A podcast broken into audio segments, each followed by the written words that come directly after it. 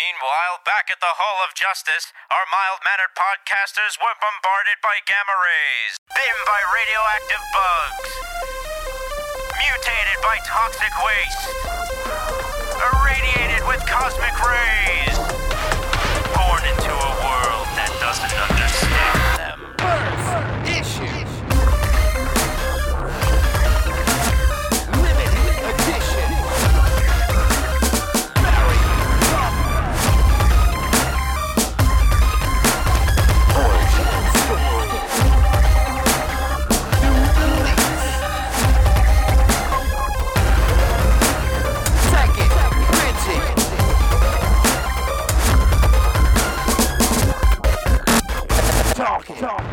Hello, everybody. It is Wednesday, November the 11th, 2015, and you are listening to the Talking Comics podcast. I am your host, Bobby Shortle, and I'm in the house with Mr. Bob Reyer. Hey ho! And once again on the line with Mr. Cisse.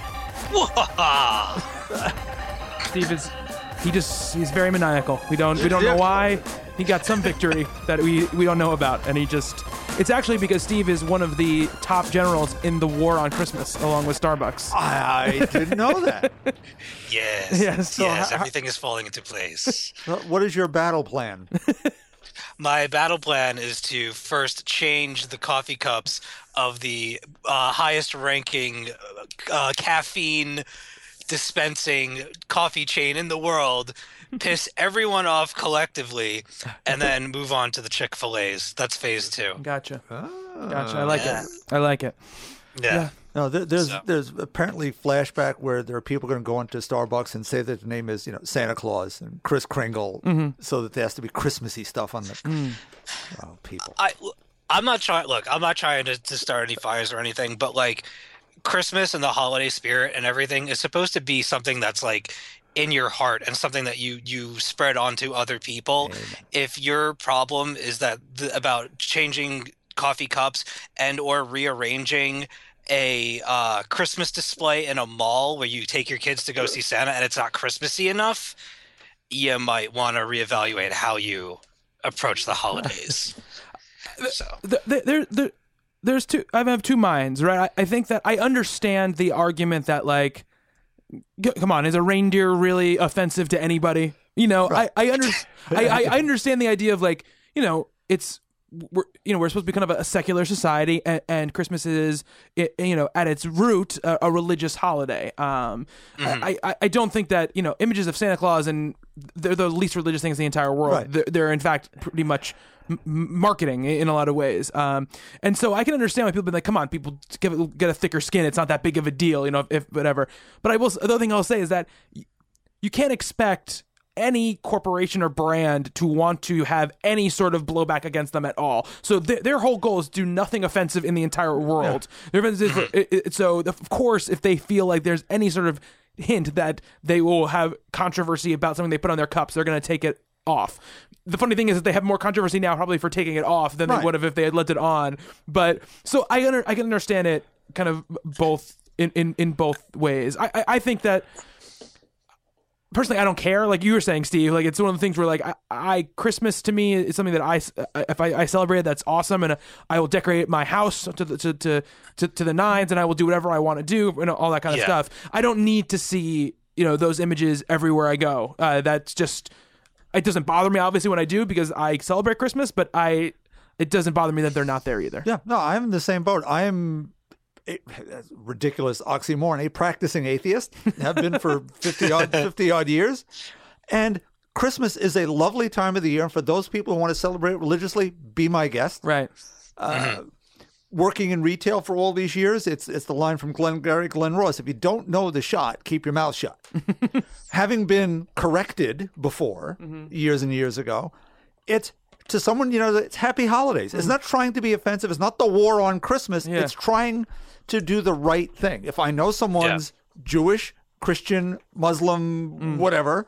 It's Happy Hanukkah, Merry Christmas, Happy mm. Kwanzaa, mm. Happy Festivus, whatever else we want to say, and we you just go for it that way. Mm. I'd be the first person as a gadabout, man about town curmudgeon to scream and yell about there's a baby Jesus in the mall. Who cares? if it makes 90% of other people happy and doesn't offend me, who gets offended at everything, Yeah. you- g- grow a pair, people, and shut up. I mean, Yeah. like my whole thing, like winter itself as a season is a very draining time of the year, right? Like it's stressful. The holidays are uh, you're you're you're blowing more money than you normally would. You have to plan. You have to save. Just from an energy perspective, I wouldn't want to take my energy and invest it in in something like that. There are other ways to approach it, and there are other ways that you can celebrate, and there are other places you can go. Yeah. So I don't know. I, I've been spending way too much time on Facebook this past weekend, so Yeah. it was on my mind. uh, Hugh, who's listening live right now, just texted me and he said, um, "There's a giant Christmas tree in the huge shopping mall in Dubai right now. I don't think anyone needs to worry about offending folk with folks with Christmas." Nice. it's probably a thousand feet tall. yeah, um, yeah. Again, like I, I- it doesn't matter to me either way because I don't like wrap myself up in in what uh, how other people celebrate it or whatever. I do think like it's like reindeer and Santa Claus. Like there's nothing. They're they're actually more pagan No, the symbols. than- Christmas tree is certainly. yeah. yes. So Oh, certainly. Yeah. So it's funny to me that it's funny to me on both ends because people who would com- people who c- complain about them being too related to Christmas, which is religious. They're not religious symbols, and people who are very religious are complaining because they got taken off the coffee coffee Yeah, cups, yeah. but they're not religious symbols either.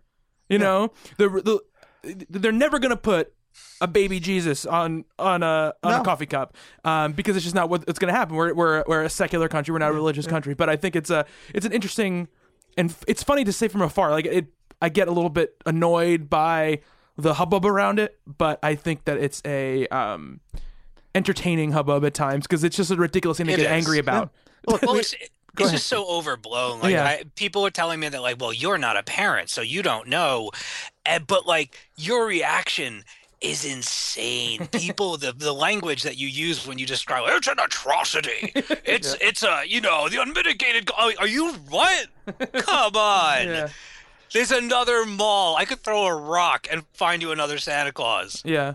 Oh yeah. The, oh yeah. That whole stuff. Yeah. That, that's. I mean, again, like if if it's a if it's a private business, you know, like the mall is all private, co- you know, owned by it's owned by a, a private corporation. If they want to put a Santa there, they're you know, it's not like no one's telling them they can't. It- it's just one of the. No. It's just they decided not to. Which I mean, I don't really understand that that much. I don't understand why you would do that, but I'm sure you can find another Santa Claus to, to bring bring, us up. bring another random man who's dressed in a costume where you can put uh, you can put your child on his lap and he can ask him for toys. I don't remember there being complaints about they still have the Easter bunny show up in every mall. It's true, but And we haven't a- got we haven't gotten to Easter yet this year though. But next year we'll, we'll see what happens with- on Easter. 'cause that's a more the Easter religious bunny's holiday than scary. Christmas at some. It, oh yeah, very much so. It, and it definitely it definitely is has more religion still in it Yes. than than Christmas does. Obviously, Christmas has become a very commercialized holiday and, and something that you know I have friends who are Jewish who have a Christmas tree because it's just Yeah. fun and it's it's nice to have. You know, so um, we'll we'll see we'll see what uh, we'll see what happens around Easter. We'll check back in Yes. with with with, uh, with Steve about his war on Easter. Uh, Eas- Easter Bunny and his, his dead eyes and that suit that he had. You go and you sit on his lap and there's nothing there. Anyway, okay. just a, just You- a I would be I would be more concerned if I sat on his lap and there was something there. Um, so uh, we're gonna move off the war on Christmas and we're gonna move on to talk about some comic books. Uh, we have a book of the week this week, which is our, our shared book of the week, which is uh, James Bond 007. I don't even, Var, Verger Yeah, yeah. Vag, Varger? Var- I- Varger? I don't know. Um, V A R G R. Um, which is written by Warren Ellis uh, with art by Jason Masters, Guy Major on colors, and Simon Bowland on letters. And it's from Dynamite. Uh, obviously, Spectre just opened this weekend to a lot of money um, and mixed reviews, but we will we'll be talking about that uh, for our shared book of the week. Uh, that was my pick, obviously. Now, also, obviously, we have our um, single books of the week as well, but of course, we're going to start out with our lightning round. Um, so I'm going to put three minutes on the clock. Steve, I'll give you the option. Do you want to follow Bob or do you want to go first?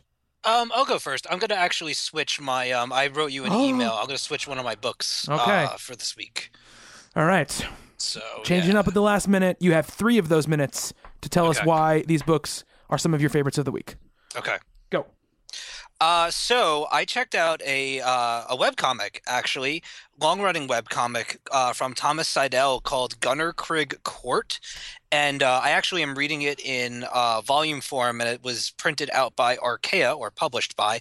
Uh, really super quick. It's an all ages, um, fun little story of a girl uh, named Antimony who's kind of the Harry Potter of this webcomic where she goes to this kind of supernatural magical school and makes friends. She makes friends with the dead. She makes friends with ghosts and with shadows and her roommates. And there's a whole bunch of weird stuff going on uh, inside the school. It's really neat. It's very harmless. Um, the art really isn't my thing, but the the way the stories are structured when you it's broken up into chapters that when you keep reading all a bunch of little stuff that you just read and dismissed start to come up and you start to kind of connect the pieces and you realize that there's more going on in the school than you'd first thought. Um, it's updated twice a week and you can read it at gunnerkrigcourt.com uh, it's g-u-n-n-e-r k-r-i-g-g um, and like i said it's it's for all ages anybody can read it and it's it's cute and it's fun and um, there are 55 chapters of it so i'm going to keep going with it uh, my next book is Unfollow Number One. It's a Vertigo book. Uh, came out this past week. You can actually uh, go to TalkingComics.com where I wrote a full review. Don't go to talkingcomics.com. Talkingcomicbooks.com. Whoa, sorry. um, so Unfollow was really cool. Um, basically, a a billionaire mogul who uh, invented an app and and is pretty much like the Steve Jobs of the future. He's dying, and he sends out to 140 of his users uh, an application that's basically going to give them like 120 million dollars, but they have to meet him on this reclusive island that he keeps. And you come to find out there's more to meet, more than meets the eye. Definitely worth your time to check out the first issue. And really quick before I run out of time, uh, Monstrous from Marjorie Liu and Sana Takeda was absolutely positively beautiful. Um, basically witches that have existed for a long time. There's bad magic that's happening in the world, and even the worst of witches aren't able to defeat it. And one witch in particular infiltrates another group to kind of avenge her mother and get some answers for things that happened to her as a child. The artwork is positively some of the best that I've ever seen. Um, really high fantasy, gorgeous, gorgeous, almost uh, J.H. Williams level stuff, uh, and a little bit of Shadow of the Colossus in terms of uh, colorization and presentation of the world and stuff like that. And uh, it was wonderful. And there's also a review of that for uh, on TalkingComicBooks.com that I wrote. So All right. go and check it out for my full thoughts. That's my lightning round. Perfect. Three minutes. Yeah, I saw, I saw some highlights of Monstrous at a panel at New York City Comic Con. It did look pretty amazing. I everything you're saying. positively loved it. I mean, three minutes isn't a whole lot to you know you got to cram in a bunch of stuff, but it's just it's positively gorgeous. It's so I mean, you open this and you flip through it, and I mean, if your jaw doesn't drop, I don't know what you're what you're into, man. But um, it's highly detailed. The world is huge. The, the the lore and the story. There's a lot going on. It's like a not even a double issue. It feels like a triple issue for the first one, and it was only uh, four ninety nine from Image. Wow. Nice. Yep. Uh, like I said, full review on the site. Um, I'm going to try to write more each week. If you guys are interested, check those out and check out everybody else's reviews too. They killed it this past week. There's lots of uh, there's lots of good stuff on the site right now. Yeah, I saw uh, Matt put up a review of the book, our book of the week this Ah. week. Yeah, so check that out too. Absolutely. Yep. Uh, Nikki reviewed the Vision. Yes. Um, we have collectors thing. We have a we had a bunch of stuff go up this week. Yes. It was a uh, productive, positive week. It was a good week. Um, all right, Bob. Oh, sorry, Steve. W- Yeah. Monstrous number one, Unfollowed number one, and what was the name of the web webcomic? It's a uh, Gunnerkrigg Court. Okay, cool. All right. Um, all right. You ready, Bob? Yes. all right. You have three minutes and go. Okay, Wonder Woman: The War Years, 1941 to 45, from Chartwell Books. It helps fill the gap left by DC, who canceled their Golden Age archive reprint series. Uh, this volume samples stories tied to the World War II theme and period, including Wonder Woman's first appearance in All Star 8, newspaper strips, rare stories from Comics Cavalcade, PSAs, ads, a whole bunch of stuff, all tied together by essays from Golden Age aficionado and comics writer editor Roy Thomas. In this series, there are also uh, Superman and Batman volumes, you get 300 full color pages for 24.95. Oh, wow. So it's just really great stories over there. While on the Wonder Woman track, Sensation 16 has a lead story by Coffin Hill's Caitlin Kittredge, and as you'd expect, it's a darker tale and set in Gotham City. Diana's leaving a charity event when she sees a man being attacked by a monster. Now, because she's Wonder Woman, she sizes up the situation and ends up siding with the monster who's actually searching for missing children. Now, it's a character from way back we've seen. I won't say too much there, let it be a surprise, but darker book, but fun guest stars because it is Gotham, and Diana does a whole lot of detective work, and it makes this a very engaging read. In the latest Howard the Duck number one, Howard and Tara Tam, the squirrel infused shape changing tattoo artist, are taking a Florida road trip, which is a Secret Wars necessity, I guess, and this might allow Howard to return home by using the abundant glove to open the nexus of all realities, the very gateway Howard traveled through to get here in the first place all those years ago. And there's a second story with Gwenpool for those interested in such things. Then there's Paper Girls number two, which was just a fabulous extension of the plot points that made number one so gripping, with the mysterious elements piling on at a, at a really nice pace. All that said, it's the characterization of the Paper Girls that is the most special, as through Brian K. Vaughan's words, Cliff Chiang's art, these characters are becoming more and more fully formed each each panel, really. And with another shock ending, I've gone to monthly on this, and I'm it's already on my pull list. Do yourself a favor, jump on before you, you get to be like Saga that you can't catch back up again. You're gonna pick this up and absolutely love it. Yeah. Yeah. Yeah. All right. You good, Bob? You have 45 seconds. Okay, well, uh, Star Trek New Visions, number nine. It's the latest photo novel from John Byrne. Uh, ties into one of the most romantic episodes in in the entire series called "This Side of Paradise" from the first season, where on a planet where everyone's set a little free, Mister Spock falls in love. Mm, So yeah, so there's some threads here from that, and ends in a very very touching little ending. All right. Still at You- 30 You still have 15 seconds. All right. Oh, well, you're, do- that's you're done now, Bob. We'll talk about Paper Girls. Yeah, we'll talk about Paper Girls. Uh, I absolutely loved it. Um, I totally agree, totally agree with you. I think that it it continues the, the the excellence of the first issue and you know brings the characters forward. It gives you more identity on each of these people. Um, I, I I love how our sort of main character has um is is very nerdy and has like very nerdy interests and is able to reference things. You, you can tell she sort of speaks the way that maybe people that we know wouldn't would speak would speak to other people. Um, but I love that there's like complicated relationships going on. I love that.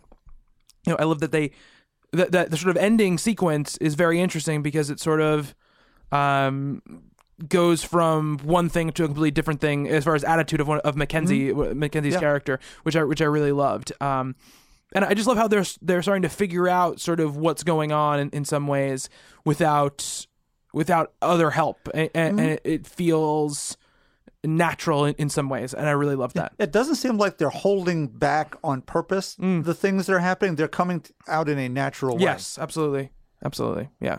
Steve, how about you? Oh, I really enjoyed it. I um I'm loving that series. I love the fact that uh in the in the story, this is not uh spoiler territory, but th- like everybody's been kind of taken away uh from the situation with the exception of our central characters and maybe a few other people. And I'm really enjoying the progression of the town and the condition that it's in and what's happening to it in conjunction with what's happening with the group and the fact that there are other stakes aside from the obvious that are still happening within this small town or even just on their own road. Uh, I think it's awesome that it's up to you know these three young girls or no, I'm sorry, five young girls to uh, solve the case. It's very Scooby Doo in a way. hmm And, and uh, the the mystery stuff that's Is it going five on. or four? It's four, I think. Right? Okay, Isn't it four? I think it is. I think, you're it's right. four. Yeah, I think it's four. Uh, I love the way that the, you know, there are some elements. I, I, first of all, I love that we talked about this in the first issue, but I love by the end how we're we are shown that it's going to be something other than what we expected. You know, um, and this this kind of continues that where it, it brings up the ideas about you know the it. um, Some people think it's the rapture. Uh, you know, some people think it's monsters, some people think it's time travelers, and, and you're not really sure kind of which of those things it is because they all sort of have, have evidence to support what what's going on. But I love too that the fact that you know the very first couple pages, who we maybe thought was going to be our villains for the the series are suddenly scared of something and are running away, and, and so we're again we're thrown off base about what is what and what's going on. Um, and and I like that a lot about it. But I also like that, that much like you know those great sort of Amblin movies of, of the '80s, there's a balance here between let's try to figure out the hell's going on and we need to protect ourselves and, and figure out what's going on with our families and stuff like that. I love that there's It's home and family. yeah, there's a mix of it, which I like. I like that. I like it's not just a, let's drop everything and do this, or let's drop everything and do that. There, there's a mix of it, and I, and I like that a lot about the book. It was those bad copies of, of Spielberg movies in that period that went that way. Oh, yeah. Oh, kids just they'll do, do something. Yes. No, no, they gotta go home. they, they care about what's happening. And I love the scene where they see the kid dressed as Yes. the werewolf on the street because I love the reaction of the the the, the girls hanging back. You're not the ones going up to him, and like that sort of like this is really tense. I, it, it was just a very believable, believable interaction between all of them. It's it's a great great first two issues so, so far. I can't wait to see where it goes. And Cliff Chiang's art is is perfect. It's Yes. gorgeous and um, really just fits into this time period and and the characterizations you know as far as artistically and facially are, are wonderful.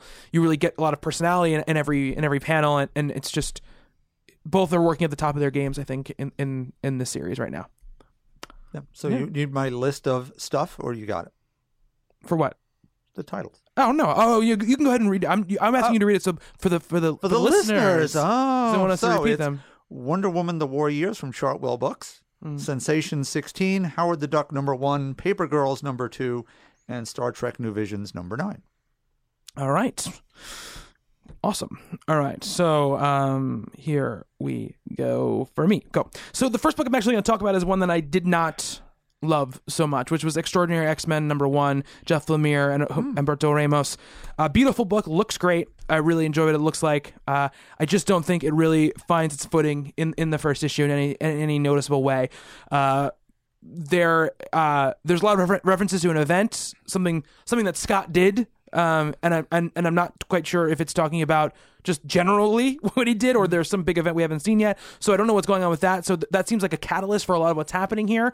Um but even besides that uh it, it seems it falls too it falls too much into uh, very familiar X Men territory, which is characters saying, you know, why these, why do they hate us so much? You know, we're, we're persecuted mutants, and that's a very big part of the X Men. But it, it just felt like it was nothing, brought nothing new to the equation yet.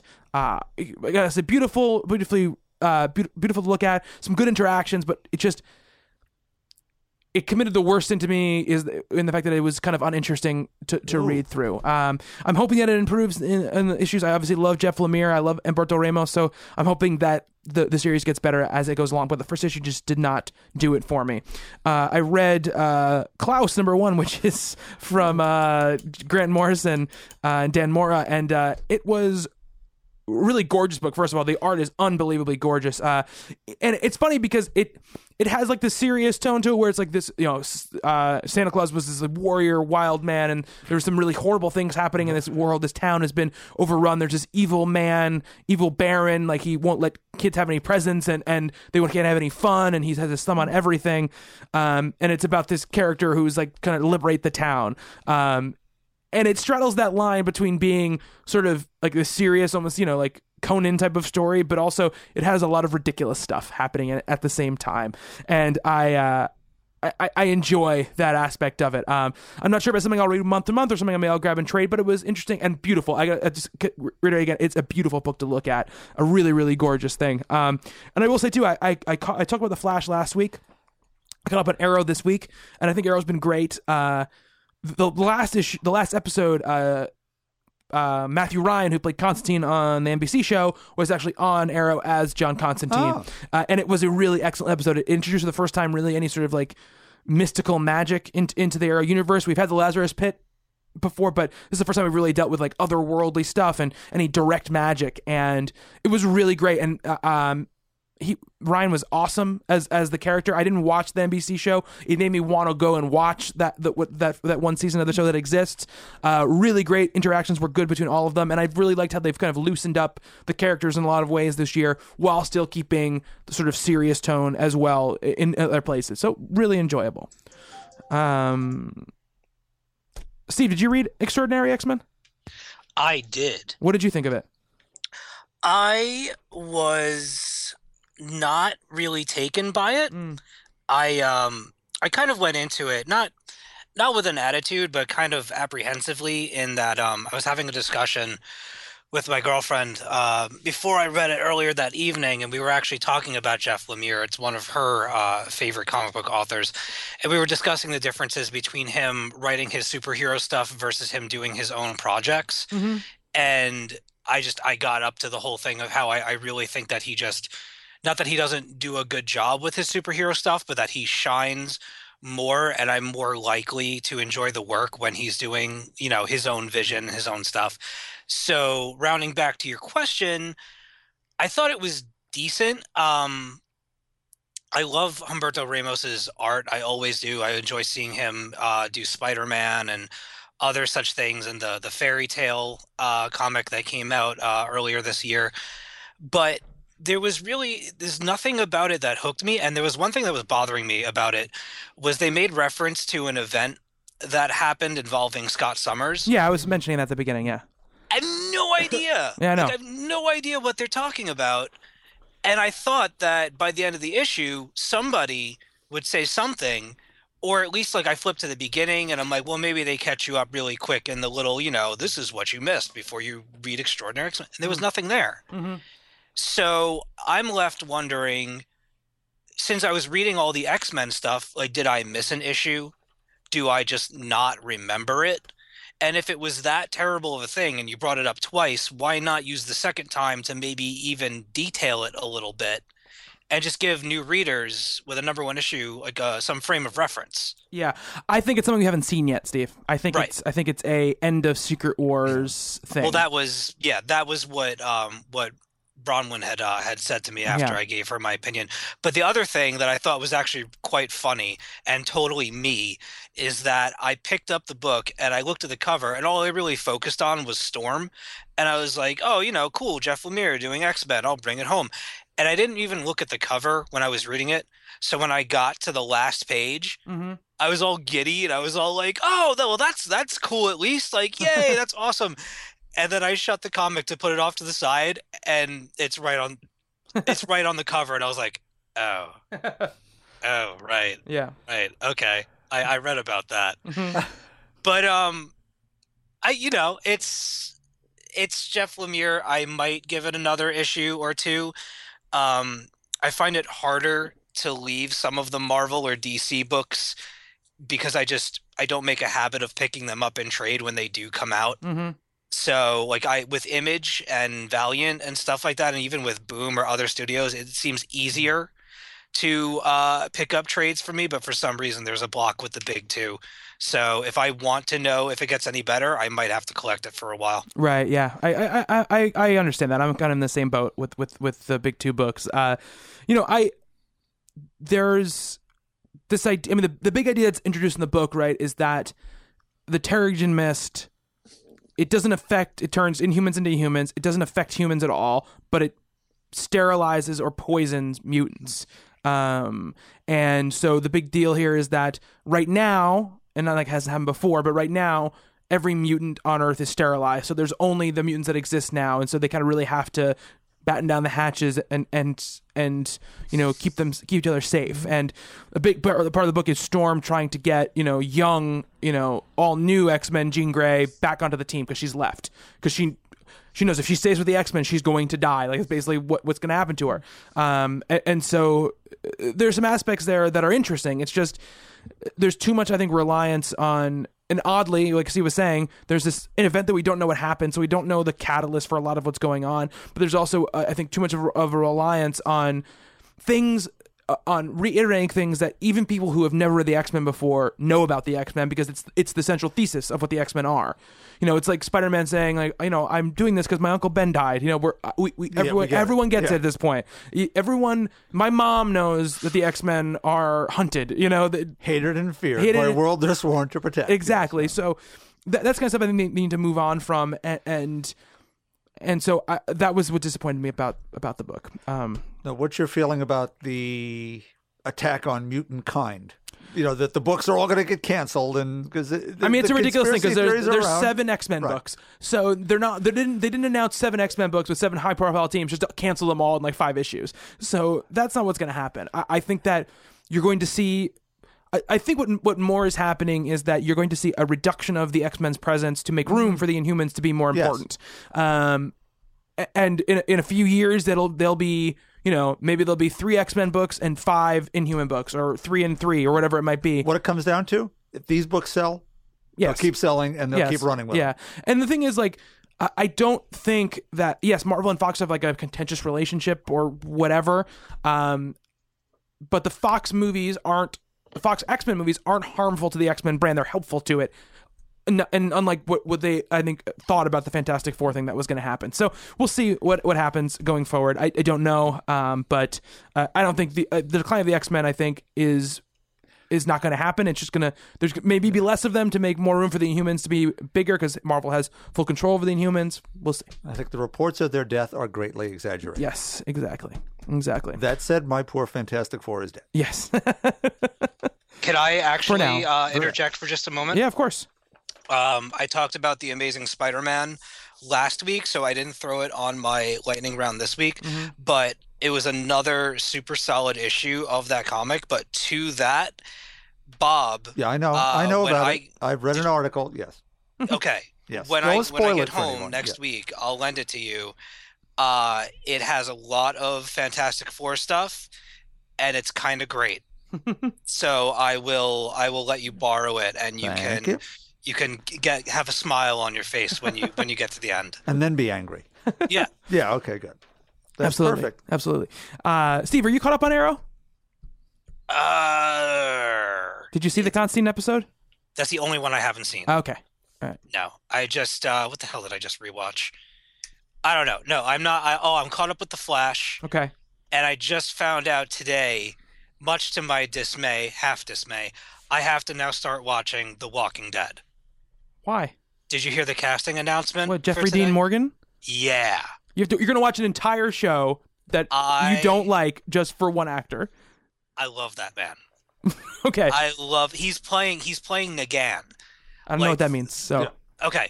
Negan is, in my opinion, I'm not caught up on the book. I dropped off around like 109 or whatever. But to me, that was like the the most terrible person that they've ever faced in the comics to to date that I know of. And I've never seen him play like a real villain villain character. And just as an actor, I want to see what he does with that. So in order to watch that comfortably, I have to catch up.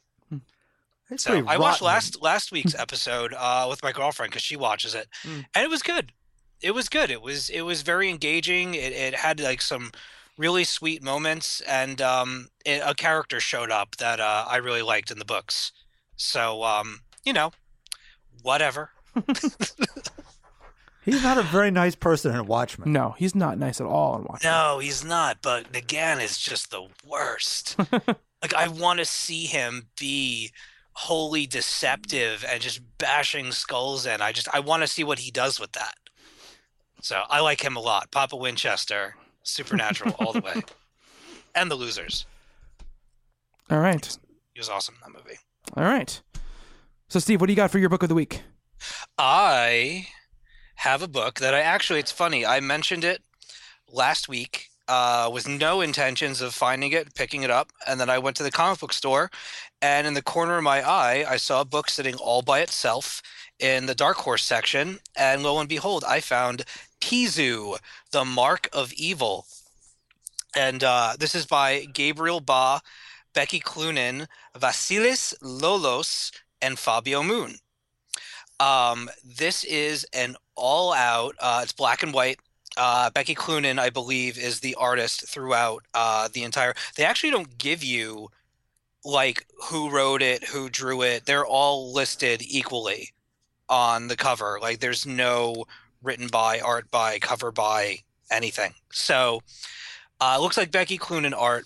It is a through and through horror comic.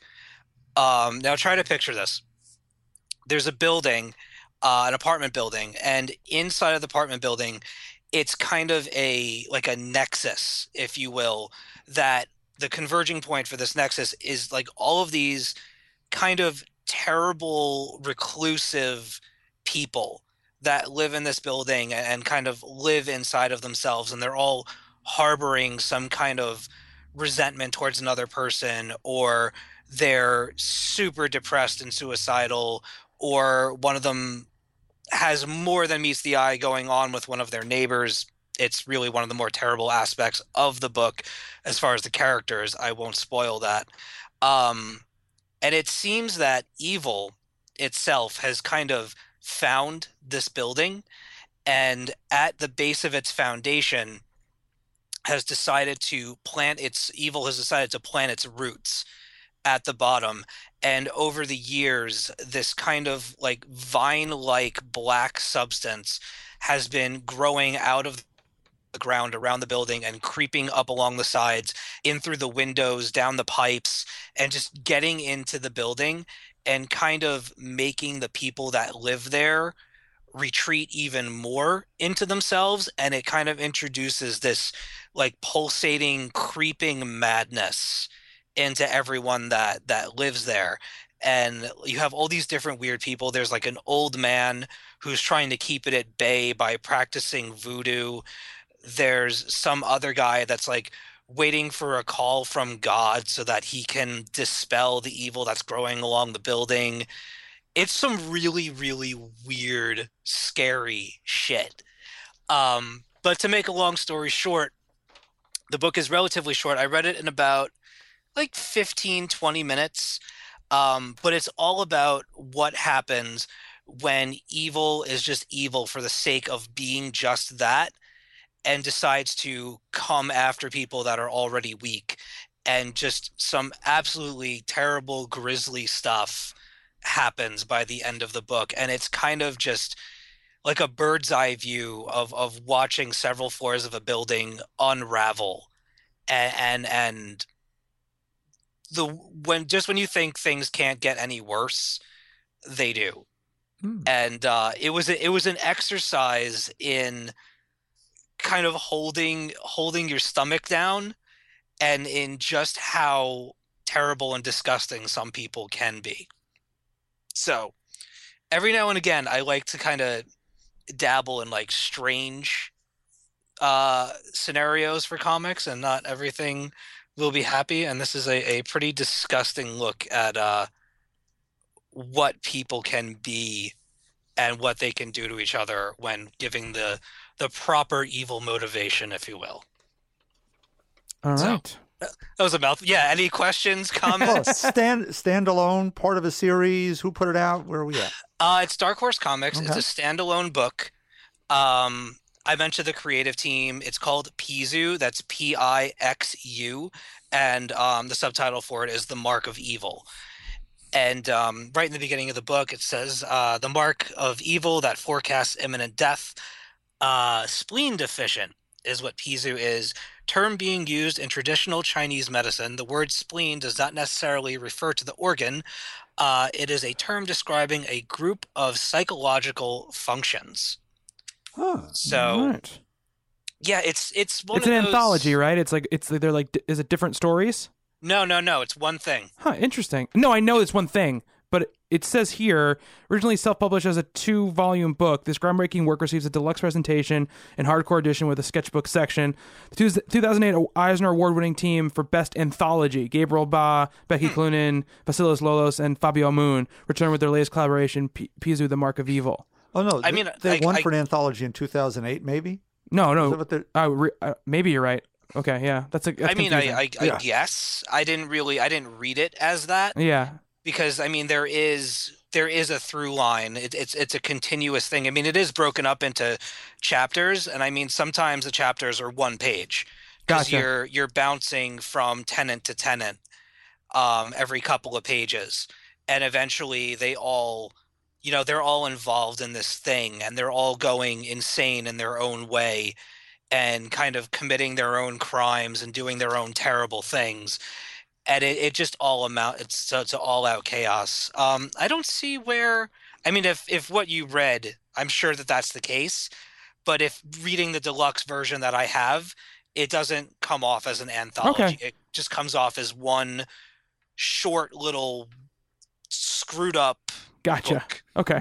It's really disturbing. Like I I've found a couple of things this year that are creepy, but I mean if you're still in the Halloween spirit and uh, you want to find Pixu, it is definitely worth your time and it's a quick read. If you don't like it at first, take walk away from it from a little bit. It'll stick in your mind. That's what happened with me. And then I read it again Wow. and I had to switch out my books. I was like, yeah, I'm like this thing, this is this is different. This is cool.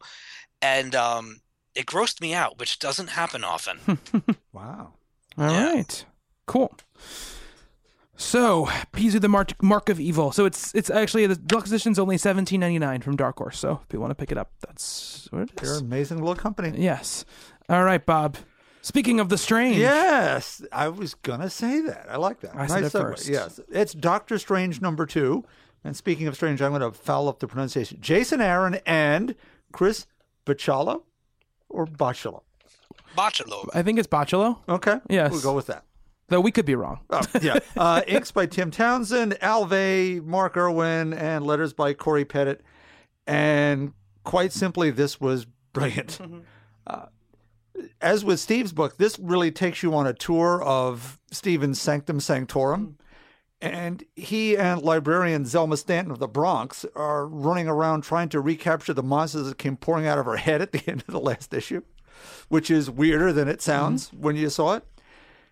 And, and by taking this tour, by exploring all the odd nooks and crannies and little dark spaces in this house, which is apparently like the TARDIS, it's much bigger inside than what you get from outside on Bleecker Street, you really get a feeling for how odd and peculiar this little corner of the Marvel universe is that Steven resides in.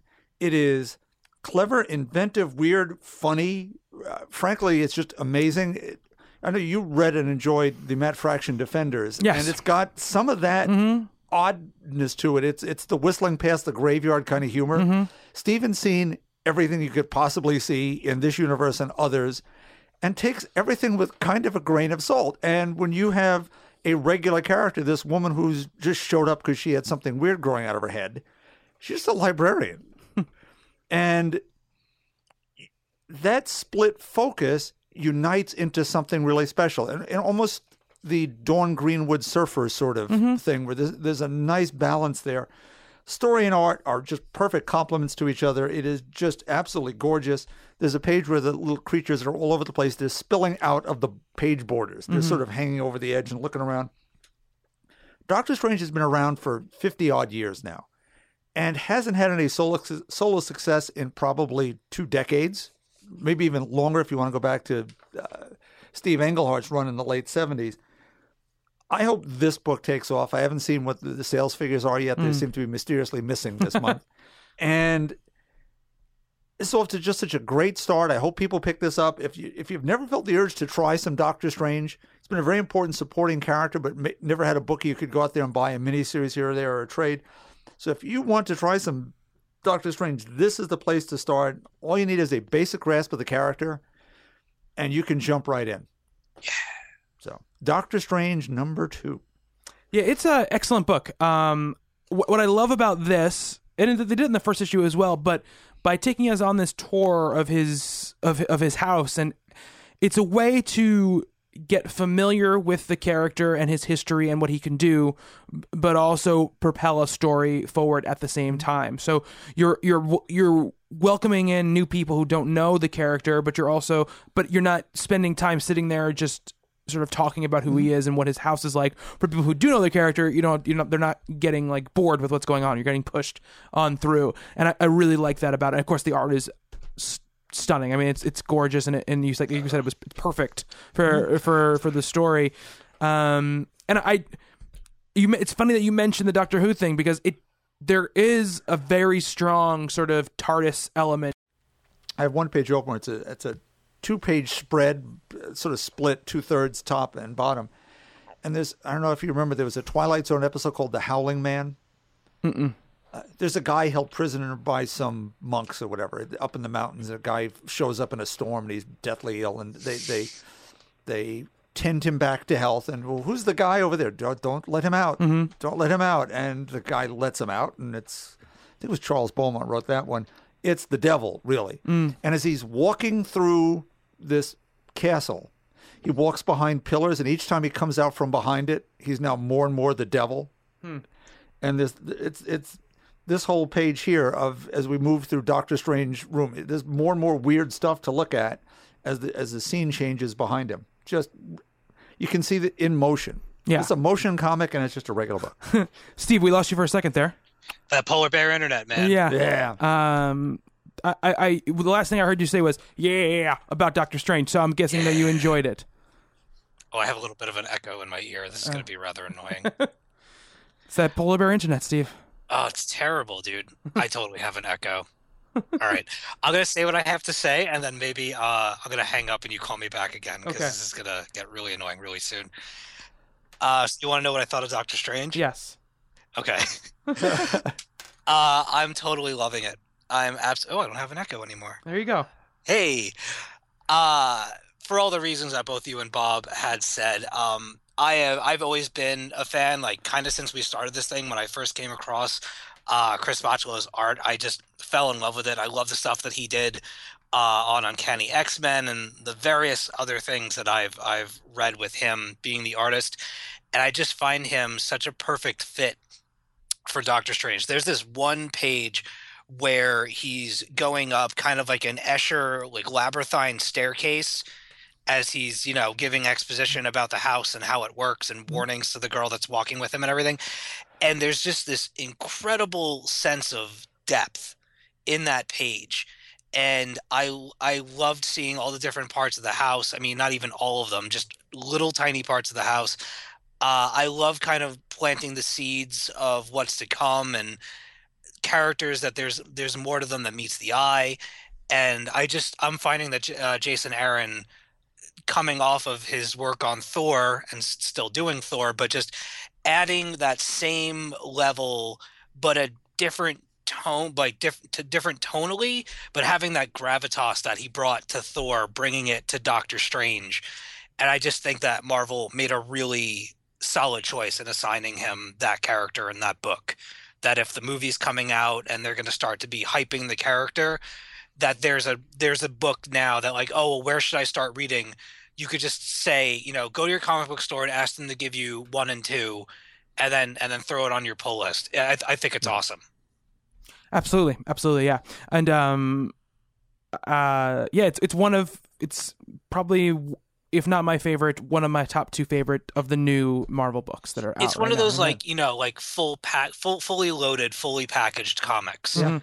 That the the creative team they're they're they're talking to each other in a way that I mean they must have had some ridiculous brainstorming uh, sessions for for that character in that book and how they want that to look and how to present it to their readers and I just think there's a lot of great communication uh, going around and they're building a really really cool world for that character. Yeah, ab- absolutely. Um, so uh, I'm gonna say, okay, yeah. So the sales numbers are out, Bob. Ah. and we'll go over them after I do my book of the week. Cool. Uh, so, you know, along the same lines with, with Bob, I'm talking about a, an all new, all different Marvel book, uh, which is probably my favorite of the all new, all different Marvel books, and that is Invincible Iron Man. Uh, Invincible Iron Man number three came out this week. Uh, again, it's by Michael Bendis and David Marquez, and we've talked about it before. We've talked about each of the first, the first two issues, um, and I've loved both of them, but this one kind of sealed for me how much I'm enjoying the series and and kind of outlines all the things that I really really love about it, which is a it's incredibly fun. It's an incredibly fun series. Um, really. The, the the story itself seems to capture the spirit of, of, of, of to, the Tony character, which which I absolutely love. Um, but it also deals with some more sort of um, you know, character, in-depth character stuff about Tony kind of still battling, you know, who he is compared to what, who people think he is, and you know, what, you know, the fact that he knows that sometimes he doesn't have the best instincts in the world, and he not only has done bad things in his past, but he continues to do bad things even when he wants to do the right thing. And I love that dichotomy of, of the character. And I've I also love the way that the story is kind of this issue especially is sort of framed by uh you know in the in the first issue of the book he's on a date and he says he has to leave on some Iron Man business, but he thinks that she thinks he left because she wouldn't kiss him, and he goes back to see that girl in this after he battles Madame Masque, and it gives you sort of a mirroring of, of both things. And one of the one of the biggest things about him is that, he, and the biggest thesis of this issue is that he hates not knowing. Like that's the thing he hates the most is like he can't figure it out. He can't figure out where Madame Masque is getting her powers from, why she's acting the way she's acting, because it's not the way that she's acted in the past, uh, in, even in her villainy. And it he really hates it that he can't figure it out. The Doctor Doom stuff he can't figure out. You know, it, it's all really about that. Um, all around, and he goes to see Doctor Strange in it because there's some mystical stuff going on. So uh, all of this is framed by just gorgeous, unbelievably gorgeous art, perfect superhero art for for the character, and there is a sort of one and a half page set of panels that I laughed. I think l- louder than I've laughed at a comic book all year. I think pretty much, um, especially it's definitely a superhero comic um, where Tony is asking for a high five and from Doctor Strange. Uh, and th- the resolution to it is really just pretty hilarious uh, because Doctor Strange hates hates it and Tony just loves it so much, and he has this like just absolutely like joyous look on his face. I'm gonna show it to Bob. uh, really great, really fun. And I don't have a ton to say about other than the fact that if you're not reading Invincible Iron Man, I really think you should be. Uh, it's high action, uh, good character moments, a lot of fun, and it's the first Iron Man book that I've read since I started reading comics again, and you know, kind of my gateway into the universe from the movie that has really made me excited about the character and wanting to continue to read a monthly book Wow. um, or more than monthly right now. I don't know what it's going to end up Yeah. being when it actually comes out, but this is usually the way of things with with the Bendis stuff. It usually comes out in mass at first and then sort of tails off. But uh, really, really loved it, and I love the armor, the new armor, like the c- combination of all the armors being in one, where it can go stealth, it can go kind of into big Hulkbuster, it can go back into like regular mode. All it, it just uh, allows for a lot of really really bombastic and fun visual looks to it. And Marquez really takes advantage of all of that stuff. So I'm really, really loving the book a ton. Um, and I can't wait to keep reading it. Um, Sweet. Yeah.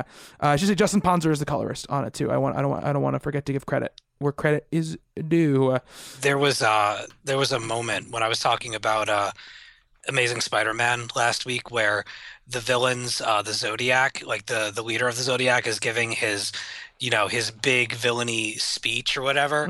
And Gotta have one of those. uh, Peter Parker and Prowler are are breaking into their base, and they're using this like holographic uh, chameleon tech that Peter uh, uh, developed. And he's like, "There's still a few bugs to work out with it, but we should be fine." And the villain finishes his speech, and he goes to do his evil laugh, and so he arches back to do the laugh and opens his eyes. And when he opens his eyes, he sees them, and he looks at his henchmen, and he's like. You guys see the two Spider-Men that are crawling on the ceiling, right? And all hell breaks loose after that. I was dying with laughter. It was hysterical. did you read Invincible Iron Man, Steve? I have not, but honestly, after you hyping it up for three issues, uh, when I go into the shop, they sell back issues for half price. Oh, cool. So, um, and they're all there. They were all there the other day. I'm gonna go and pick them up. Awesome. Awesome. It's, it's really, really great. A ton of fun. Um, I- I, highly recommend it. All right. So let's talk about these sales numbers. Yeah, the, the site we used was down during the week. Oh, a couple okay. of times tried to look and nothing. So here we go. So um, the top 10 is all Marvel. Uh, What? in fact, the in the top 20, there are only two DC books. Um, and the, this is all the new Marvel stuff. So number one is Invincible Iron Man. Number one, two hundred seventy nine thousand uh, copies Wow. sold. Yeah. Number two, Amazing Spider Man. Number one. Uh, so Iron Man's outsold Spider Man. That's two hundred forty five thousand copies. Spider Gwen. Number one was number three at one hundred ninety seven thousand copies. Um, Secret Wars number six, 192,000 copies. Doctor Strange number one, 145,000 copies impressive. at number five. Star Wars number 10 at 134,000 copies. Chewbacca number one at 122,000 copies. Mara's smiling somewhere. Uh, Star Wars Shattered Empire. Uh, number two at 119,000 copies. Guardians of the Galaxy number one at 118,000 copies. Um, and Amazing Spider-Man number two at 111,000 thousand copies. Uh, number eleven is Batman. Uh, number forty five, which didn't fall off at all, hundred nine thousand Yeah. copies. Just everything else sold so much more. Uh, the Shattered Empires three and four were uh, number twelve and number thirteen at one hundred five thousand. Um, Uncanny Avengers number one at one hundred five thousand. Uh, Darth Vader's 10 and 11, both at one at 94,000, one at 92,000. Uncanny Inhumans, number one at 90,000. Uh, Avengers Zero sold 80,000. Uh, Contest of Champions, number one was 79,000. And Justice League, number 45, only the second DC book in the top 20, uh, at 77,000. That's still a solid number. Yeah. Yeah, yeah, yeah. Batman and Robin Eternal number one at 76,000. Astonishing Ant Man number one, 75,000. Uh, Paper Girls number one at 75,000 copies sold Nice. which is really impressive. That's very, very impressive. Uh, Chewbacca number two, 74,000. New Avengers number one, 71,000. Walking Dead number 147 at 67,000. Um, Back to the Future uh, number one was at 67,000, but though it has to start next week because I believe it was in one of the the crates. It wasn't in Loot Crate, but it was in something. Um, uh, yeah. So that's that's the that's the kind of like the top twenty seven, I guess. Invincible Iron Man number two, sixty six thousand, and Car- Karnak number one, sixty three thousand. Old Man Logan number five, sixty two thousand. Um. Do we have the split company to company? Uh. Yes, I have to go to the. Oh, I have to. It's at the bottom here, right? Um. Hold on a second. I wonder with all those Marvel books in the top 20. I will say trade wise, Star Wars Volume One, uh, twenty one thousand. Uh, Star Wars Darth Vader Volume One, ten thousand. Bitch Planet Volume One, nine thousand. Uh, Deathstroke Book and Mask Set, seven seventy five hundred. uh, Marvel Superhero Contest of Champions Volume One, seventy five hundred. Walking Dead Compendium Volume Three, uh, six thousand. Uh, Vol- Saga Volume Five, Outcast, Lumberjanes, and Injection close out the top 10 in trade paperback sales. Um, here, let me go to the side here and look up our, our splits here. So, um, oh, here we go. I got it. So, market share. Uh, share of overall units. Marvel had 48.26% of the market. DC 22.92% of the market. Image 9.27% of the market. Okay. So Image is still just about where they were. Yeah, closing in on the ten percent. Uh, IDW almost five percent.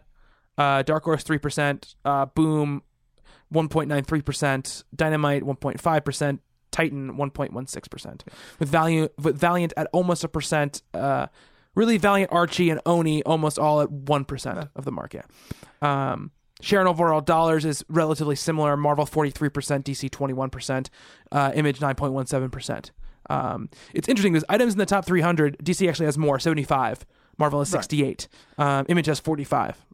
That's impressive. Now, yeah. here's the thing: we we said this to DC, in, in essence, to, to knock DC when it was okay. They took over first place a couple of times because of cover events. We had to buy Mm. two books Mm-hmm. to get the two covers, and it skews the sale numbers. Same idea here. Tons of number ones, Well, yeah, of course. huge numbers. That Yeah. come January, February, that's when you'll get to see where the numbers are when both new universes are completely launched and Yes. Star Secret Wars is over and Yes. A share of units in the top 300. Marvel had 52.67% of all units in the top 300. Um, DC had 24%. Uh, and dollars, uh, Marvel is 55 to 21. To Yeah, the books are more expensive, which Yes. helps too. And so if they sold that many more more Yes. expensive books, it starts to Yes, absolutely. multiply geometrically. Absolutely. Um, average cost of comics in the top 300, $3.88. That hurts. Um, average cost of comics in the top 300 weighted by orders, $4.03. Average cost of comics in the top 25, $4.27. Medium cost of comics in the top 300, $3.99. Most common cost of comics in the top 300, $3.99. Times they are a changing. Um, the, the, the sales for everything combined was forty point five seven million dollars, which is actually unchanged versus the same month last year, but up from all the previous years. Um, we're up eight percent over the previous year as far as money over the whole year, three hundred sixty one point three seven million. Um, uh, but uh, we're actually all comics, trades, paperbacks, and graphic novels sold by Diamond Comics down nine point five five percent From a year ago? versus the same month previous year, um, but up five point eight percent year to date. So Okay.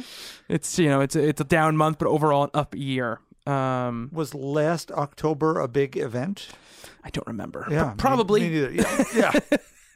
the only thing that could make a month with that many two hundred thousand or near selling books. yeah, yeah. Under last year, I mean, yeah, I don't know. Forever Evil or something, or Maybe. Yeah, I don't know. I don't Yeah, know exactly crazy. what it was. Um, but yeah, so that's uh, that those are the numbers for for for this month. A lot of drink stuff. But interesting, you know, one of the things we always talk about about the, the size of the comic book industry, and people, you know, to give you an example, you know, um, comics have made what is it, three hundred and something, three hundred sixty one million for the year. You know, that's as much as a very successful single movie makes. You know, so it's it's interesting to think about that and think about how comparatively small the comic industry is compared to some of the other very big mediums. I mean, I don't I don't know how it compares to let's say books. I don't know how that compares one to one. So I think a huge bestseller still can sell seven figures, yeah, but you've got to be Stephen King or yeah, Tom Clancy or Definitely, one of those kind of yeah. folks. uh, probably not Tom Clancy since he passed away. That's true. um, John Grisham. John Grisham, there you Is go. he alive? He is definitely alive.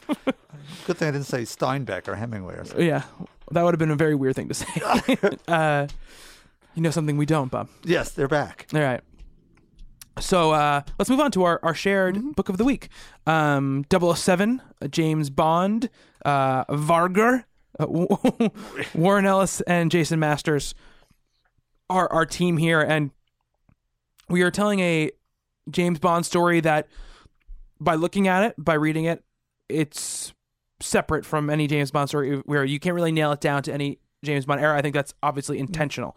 Um, but it's a story. It begins with a, a coda, just like most James Bond stories do, uh, where we have James hunting somebody down or, you know, on on a mission, and then we go to basically what would be the meat of, of the story, which is this mission that he has to go on, um, where there's a kind of a drug a, a, a drug a drug importer that James has to dissuade from importing drugs anymore, and you know there there is all of the elements of James Bond story you would you would come to expect in a James Bond story. Um, some political intrigue, some action, some violence, and the story kind of goes from there. I mean, it's a first issue, so we're, it's really a lot of setup. Um, but Bob, what did you think of of this issue of, of James Bond? All you're saying in, in that it is to the formula Mm-hmm. and perhaps a little bit too by the numbers, Mm-hmm. considering it's Warren Ellis. I've, I've expected more, but maybe that's what he's trying for to Mm-hmm. not be that Warren Ellis. It's the first part of the first act, and I think it shows the strain. Mm. Again, almost as so many of these things are chapters artificially, in that it's part of a larger book, and we're cutting it into pieces randomly because that's we got to the page count. Though there are a ton of ads at the end of this, I think they could have moved this forwards. Again, to that formula, we get a pre-credit sequence. We get, you know, the customary byplay with Moneypenny and M and so on and so forth. And it's all well done. But I wanted it to be great. And it's not bad, but it's not great either, at least to me. I'm a pretty big Bond fan. We'll discuss Which we'll that get as we into. move, move forward. um, for me, I think I would only buy this as a trade. I don't think I would come back for next single issue. Steve, what did you think of it? Um, I was actually kind of let down by it a little bit. Um, being Warren Ellis, I kind of expected it to be a little more outrageous, and and like Bob had said, that it, it kind of comes off as being by the numbers. Uh, I liked the way that it started. I was really, I, I get kind of engaged in uh, Ellis's silent panel, uh, like just the stuff that he did with Moon Knight, so to speak. Um, was really gripping and like you almost had whole issues that were silent with that series and here he is doing it again. But overall the book felt really kind of empty to me and in terms of intrigue and I just I just don't think the mission that they're putting him on was very interesting. Um and I, the book felt really short. Mm. like it felt super short with the the all I mean I understand that layout wise they pushed all of the stuff to the back which doesn't interrupt the story when you're reading it but for me it just half the book was this this silent action sequence and as soon as that was over, and we got to kind of standard Bond setup stuff, I I tuned out a little bit, and uh, I have no idea what the hell is going on uh, on the last page.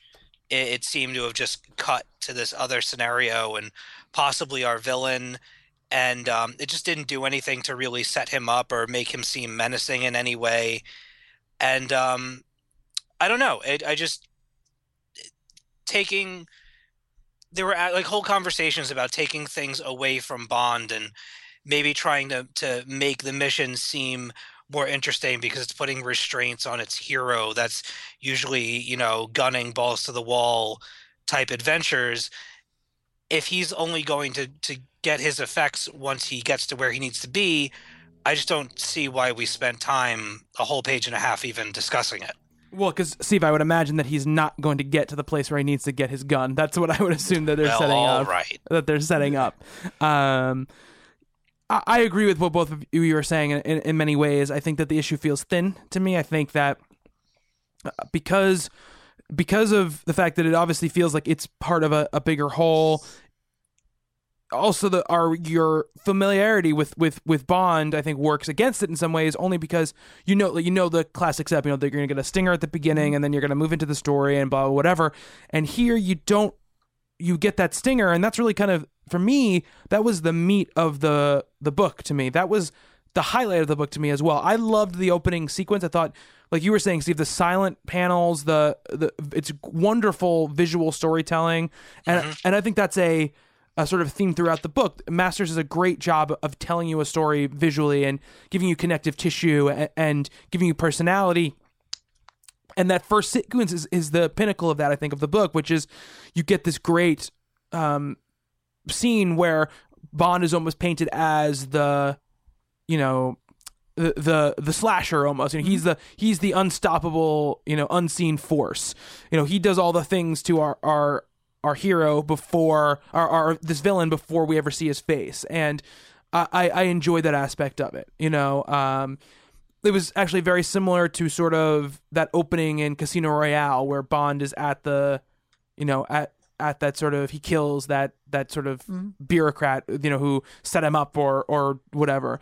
And you feel like bond is sort of like that's that scene usually flipped the other way where the guy who's under the gunfire you know the, under the paul of the gun is the one who you're rooting for and it's the other way around and it's the same thing here.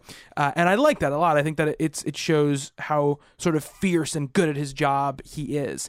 Um, but then after that i think that the story sort of meanders and i think that not meanders but it, it, it goes in places that are just not that interesting right? The, the idea of taking away bond's gun and the idea of like oh the kind of bureaucrats are stopping us from doing our job it's a very well worn trope in, in in any kind of spy story. And uh, i just feel like it was it was weird to go right to that right away. It, it didn't it didn't play well for me.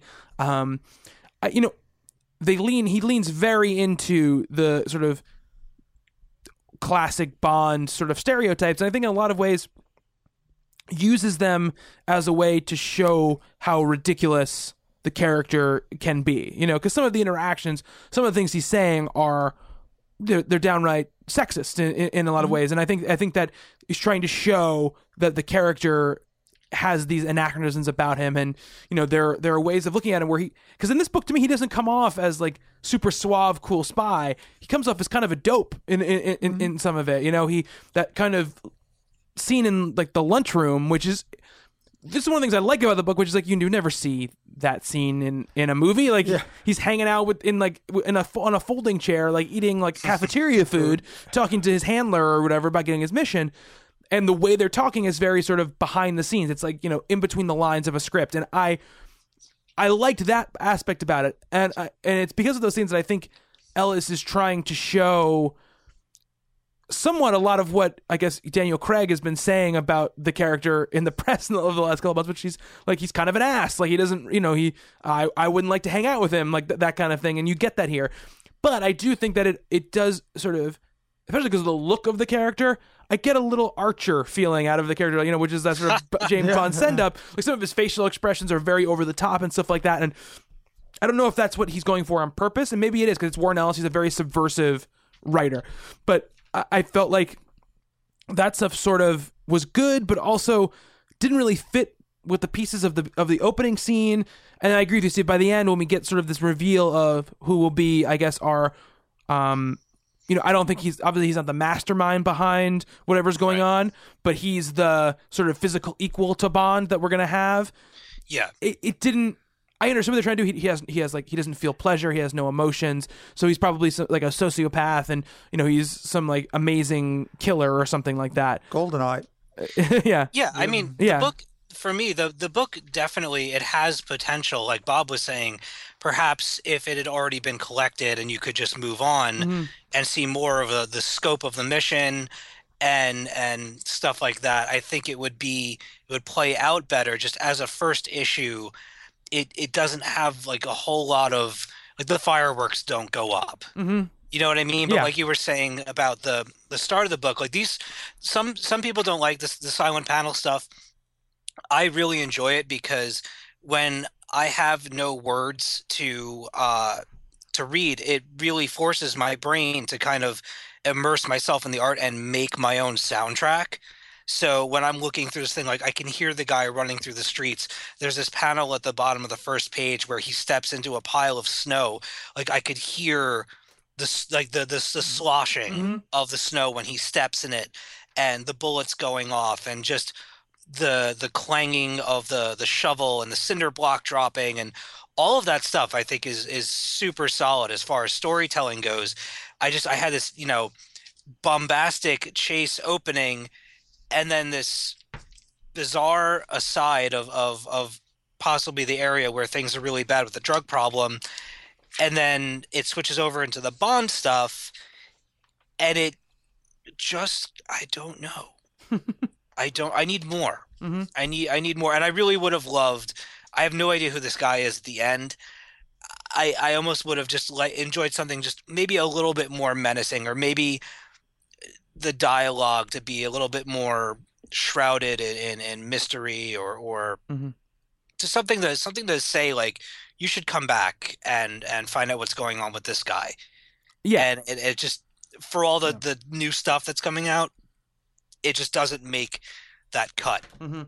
excuse me Was it you know they said the thing where he needs you know he's gonna kill Bond, and you see like you know obviously he's a very in shape person who doesn't have any like morals or whatever, but you get you have no evidence that he is any sort of match for him. You know you don't see him do anything. They're like oh I don't want this guy going after Bond. You know.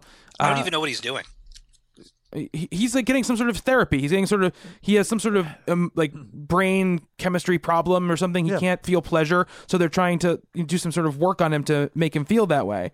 Um, ah uh, but that doesn't tell me he's good at killing or anything else for that. or anything Yeah, else for that matter. So i might not have read it carefully enough Yeah, because i um, was under the assumption of that maybe he was using some kind of a device to tap into one of the people that was inside the mi6 no, he's trying. They're giving him sort of gene therapy or something. okay Yeah. all right well okay that that makes him slightly more interesting yeah.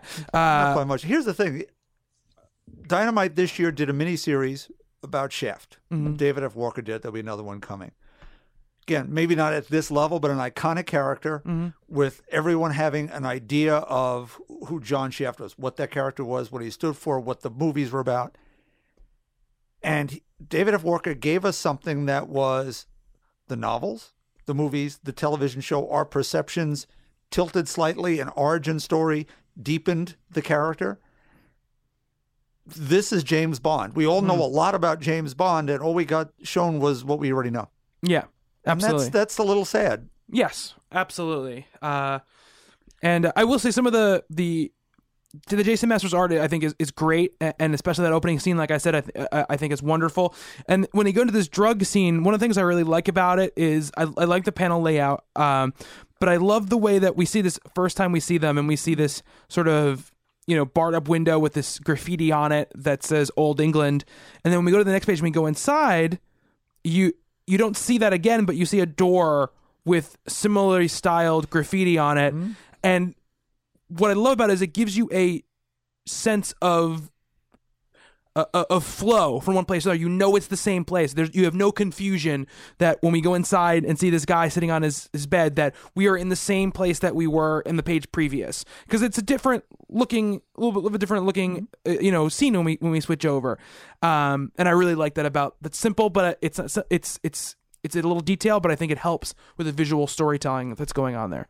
Um, and I also do the the drug thread is it's he's looking at his hand and I can't tell if his hand has scabs on it or it has like some sort of creepy crawly things on it. That was part of the problem for me too. Uh, do you remember the Avengers Assemble story? That's we what weren't the supposed crocodile- to. We, yeah, we weren't supposed to Google, and Yeah. we all did. Yeah, well, yeah, I think that's where. That's what I thought too. Possibly it was like that crocodile Yeah. thing or whatever, but I wasn't sure that, and so I didn't know what it was because I couldn't tell what he was looking at on his hand. I think he's in trouble. That kid.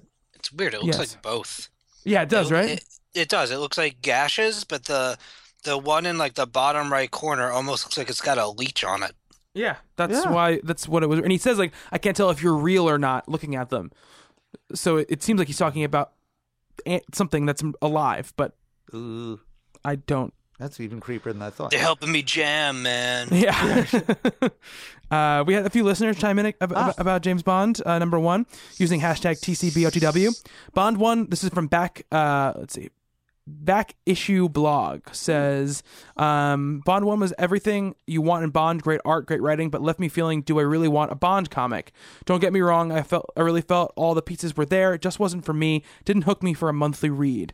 Uh, Jack Assassin, who's at the Brad Pinder, says James Bond 1 was all right. Simple start with no real catch for me. I'd borrow the next issue if I were to find its way to me, but I wouldn't seek it out as I have a pretty hefty reading list I currently enjoy. Shame, too, because I really wanted to like this book more. Jesse Bowden says Bond was solid. I love the wordless panels, but it didn't give me anything I'm not already getting from Grayson or Velvet. Um, and Carol Cross says James Bond was all right, but falls short of me spending money on another issue. So thank you everybody who who, who chimed in. Uh, All right. about Sort of that. a consensus from all of us. yes, absolutely. Wonder what Matt had to say in his review. We'll have to all go read that. Yes. Oh, oh, I can I can look it up right now. and Give us give us a pull quote Ah, from it. So, Matt's review was very good. um, Steve, you are picking this week. I am. You are. And you know we have? We have choices. There's a lot of books. And mm. since since we're we're absent one of our people, we could actually talk about this for a moment. Mm, yes. I'm going to hijack the podcast for a moment because I have an idea. Okay. With the shared book of the week, where we try to focus on, you know, number one issues or one shots or just things that people can jump onto without having a whole lot of background, maybe, or just jumping on points and stuff. And it's awesome. But one of the things that we keep running into, in my experience, is saying, well, if I were to know what the next issue brings, what the next issue brings, it might prove out to be a different book. So, with that in mind, how would you feel about introducing another modestly priced trade into the mix like we did with the empty? That's uh which which one, Steve? Uh, I would like to choose The Wolf from Image Comics. It is $7.99 digital and $9.99 physical. Uh, it's written by Ales Kot with art by Matt Taylor and Lee Loughridge and covered by Tom Muller. I can give you the synopsis if you'd like. Go ahead. Yes, give it, especially for our listeners. All right. Ahem. Los Angeles, California.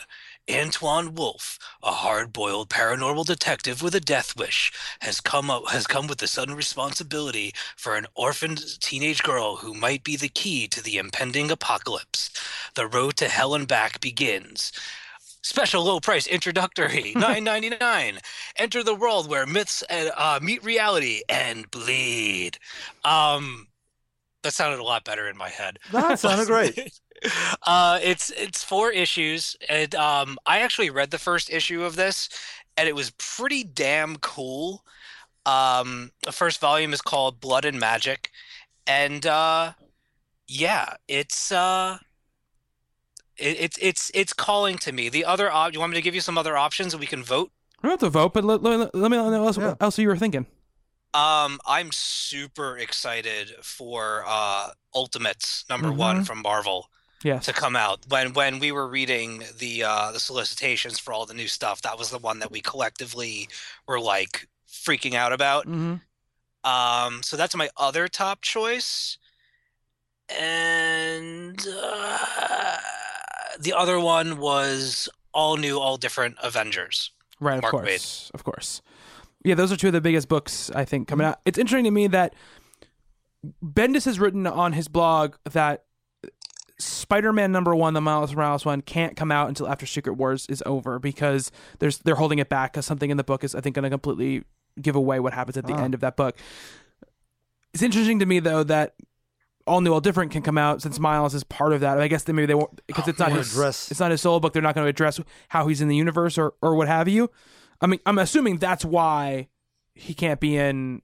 They can't release a new book because it's going to go into his reasoning for why he's in the world in the first place. Right. Yeah. Um, there's also all new Wolverine. Yes. Yeah. Which I'm also. So Yeah, I that- have a feeling we're going to end up talking about some of these anyway. Yes. Right. Definitely. Absolutely. And I just, you know, for the sa- there's nothing wrong with doing number ones just for the sake of changing it up a little bit. It would be cool to talk about something collected and you know a volume of something. I think makes the the empty conversation I thought was really good. Yeah, absolutely. It's I mean it's easier to talk about something that has more to it because we can talk about it as a full thing. We don't ha- we don't have Right. to like you said we don't have to say like maybe in the next issue it will get better. Um, right, and especially with the prices of some of these ones that are coming out, these Marvels, these are five dollars Yeah. a piece, whereas the uh, the Wolf is only nine ninety nine for four issues and a bunch of extras as well. Yeah, absolutely. No, it makes total sense. I'm I'm, I'm looking forward to to reading it. Uh, something Awesome. something to change stuff up. I am very excited about the Ultimates though. Um, Bob, are you hopeful that that will be your Take Al the Ewing stench, book? stench- the stench out of New Avengers. Yes, Yeah. absolutely. Yeah. Mm-hmm. Uh, great, great cast of characters. A lot from Mighty Avengers, which I love so much, and yeah, get to see the Blue Marvel again and Monica Rambeau. And Isn't um Carol's- Kamala is part of the crew? No, she's an all new, all new, all different. Carol is though. Carol, is. Danvers is. Yeah, Oh, what the hell am I thinking? you're of thinking then? of all new, all all different, all new, all different Avengers. You're, as you're thinking of There's too many Avengers. books. Kamala and and Miles. Oh No- yeah, so Nova. yeah. That's all new, all different Avengers. We're talking about the Ultimates. Oh my god. Okay. Uh, let me let me give you a little synopsis of Matt's review. Ah. Um, as much as I'd love to cast off this comic, I can't. I I read the first issue, and there's still enough bond there to keep me reluctantly coming back for more. Just because I'm in too deep at this point doesn't mean I'll recommend it, though. Okay. It's honest. yes, very honest. So slightly on the other side of us, Mm. but yeah, but not board. begrudgingly in, Yes. not not really fully in. Um, I do, but before we came on the air, I just tweeted a picture of it. Bob brought props with him because he loves Bond so much. Um, so I don't really have to start this conversation because it's kind of we were off on a whole tangent when we when we were we were Yes. talking about this off the air, but um.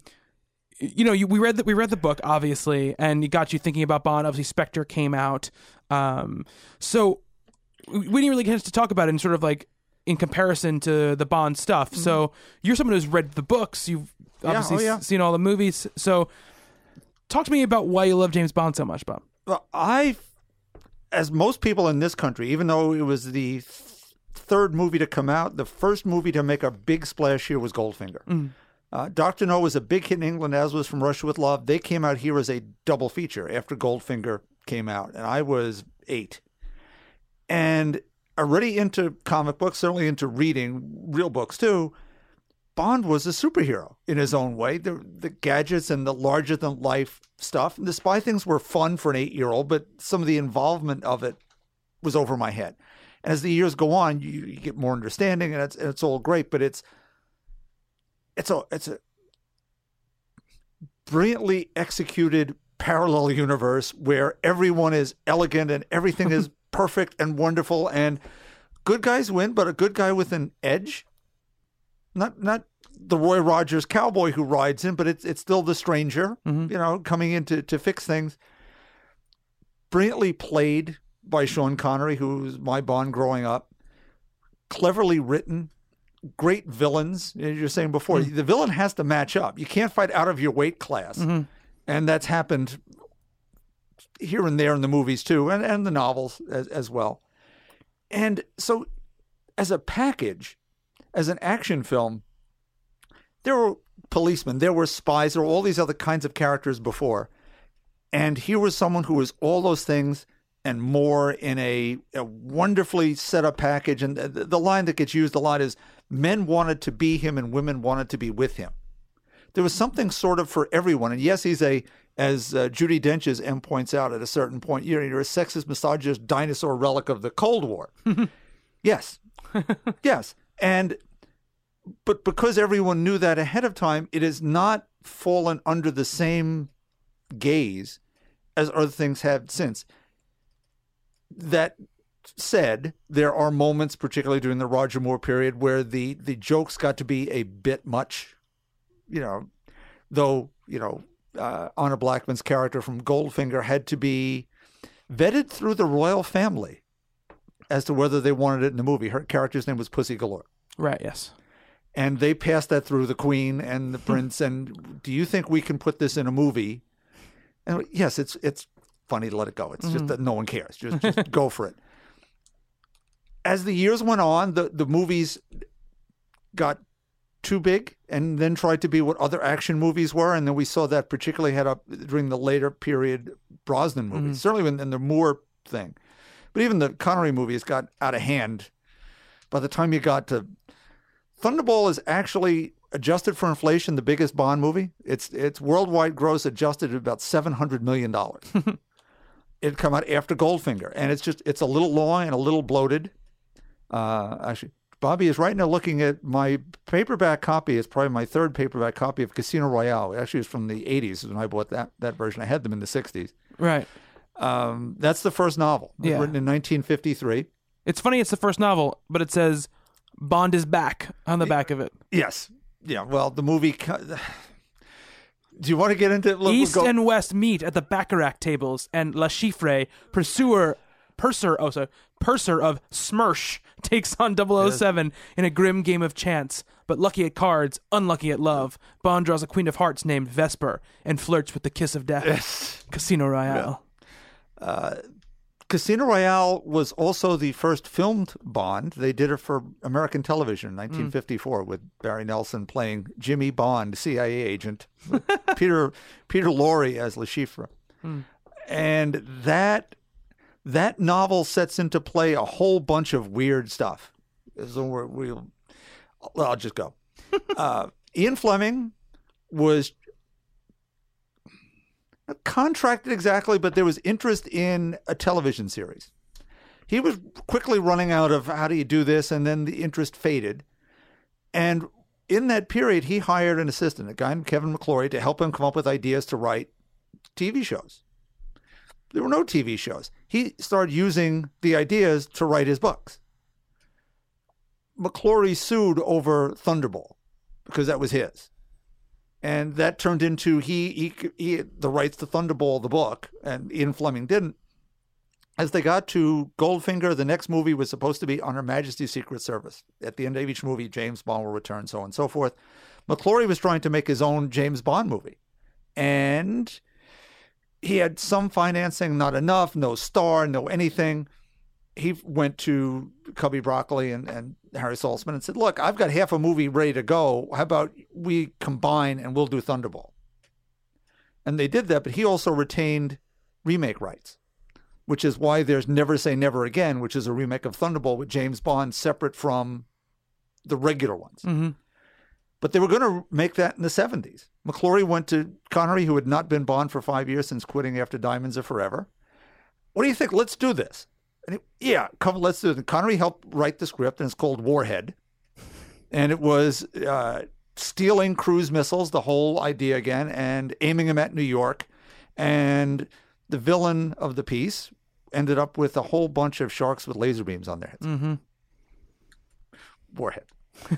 um, I have seen every one of these movies in a theater, excepting the new one, and For Your Eyes Only, because I thought Moonraker was so awful I couldn't give him any more money. so, if, if you want to know what I think the worst James Bond movie is, it's Moonraker. For those looking to start, I think the best movie of the bunch is Goldfinger. It's it's where the formula gets set into place, but it's done perfectly there. Watching the first two, Doctor No from Russia leading into it, it's great. It's not necessary. But what you do get in Doctor No is certainly that first Bond James Bond moment, hmm. where it's the most famous introduction of a character in movie history, probably greatest opening line for a character, definitely. Terrence Young, who wrote sort of the series Bible in a way, he took Sean Connery, who was at that point he was, he was acting, but also driving a milk truck on the side. He had been a Mr. Universe contestant Eh, he was pretty built for the early '60s. You know, they didn't turn into Arnold Schwarzenegger quite mm-hmm. yet, and he made him into James Bond. He took him to a tailor, got him shirts made, got made sure that his jackets were cut slightly bigger so that the holster wouldn't spoil the line of the suit, mm-hmm. which is a line Which in, is a line in this, yeah. this in this Yeah. book. In Doctor No, the film, they take his gun away because he's using the wrong kind of gun. He's using a Beretta that won't stop anybody. They call it a, mm-hmm. a, a whore's gun. They called it in there as well. That's in there as well. Right. So those things are direct knocks from mm-hmm. there.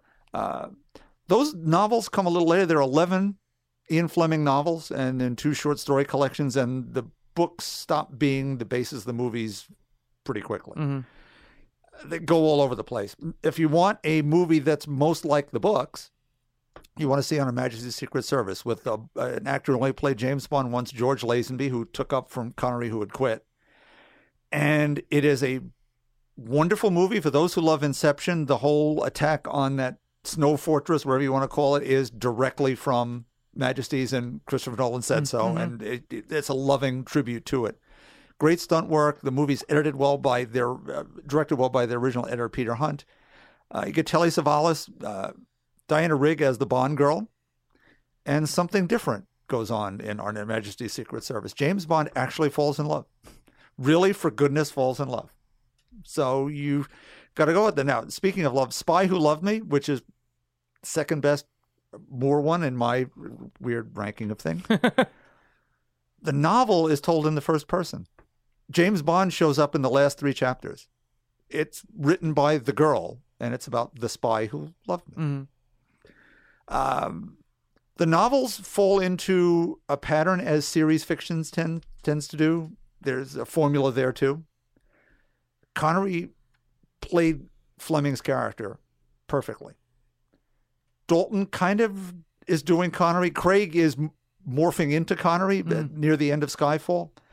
And I think where Bond is most successful as a franchise, whether it's a comic book or the movies, or they did comic books, there was a Doctor No comic book, there were comic strips in the 50s. It's when it's nearest to the roots of the thing. He's a caricature of an English gentleman, but he's he is written to be a thug. He's got a sense of danger about him. The fact that he's was kicked out of Eton, you know, he's he's an orphan and all that sort of stuff. He's he's a kid of the streets at a certain level, of, but very rich streets. Right. But he he's not the regular gentleman agent of so many other things. Not the Scarlet Pimpernel. He's hmm. not you know Nick and Nora Charles. There's something dangerous about him. And you've you seen Doctor No at some point? no, I've never seen Doctor No. there's a moment where there's a bad fella who tries to kill 007, who then Bond ambushes and dispatches him twice in the back while just sitting minding his own business and just plugs him one. It's like, hmm. yeah, you don't look so bad. And shoots him some more. That's the essence of the character. When it, you sand off too many of the rough edges, he still needs to be in the talks the whole mm. thing, but it can't be completely devoid of that other element. And that's Right. where so many of it, when it gets too gimmicky and too gadgety, it falls apart. Mm-hmm. Right. That's great. I, I you know I think that for me J- James James Bond has always been sort of a. I, I've seen more ones that I, not not Roger Moore ones. I've seen more Bond movies that I didn't like than I did like.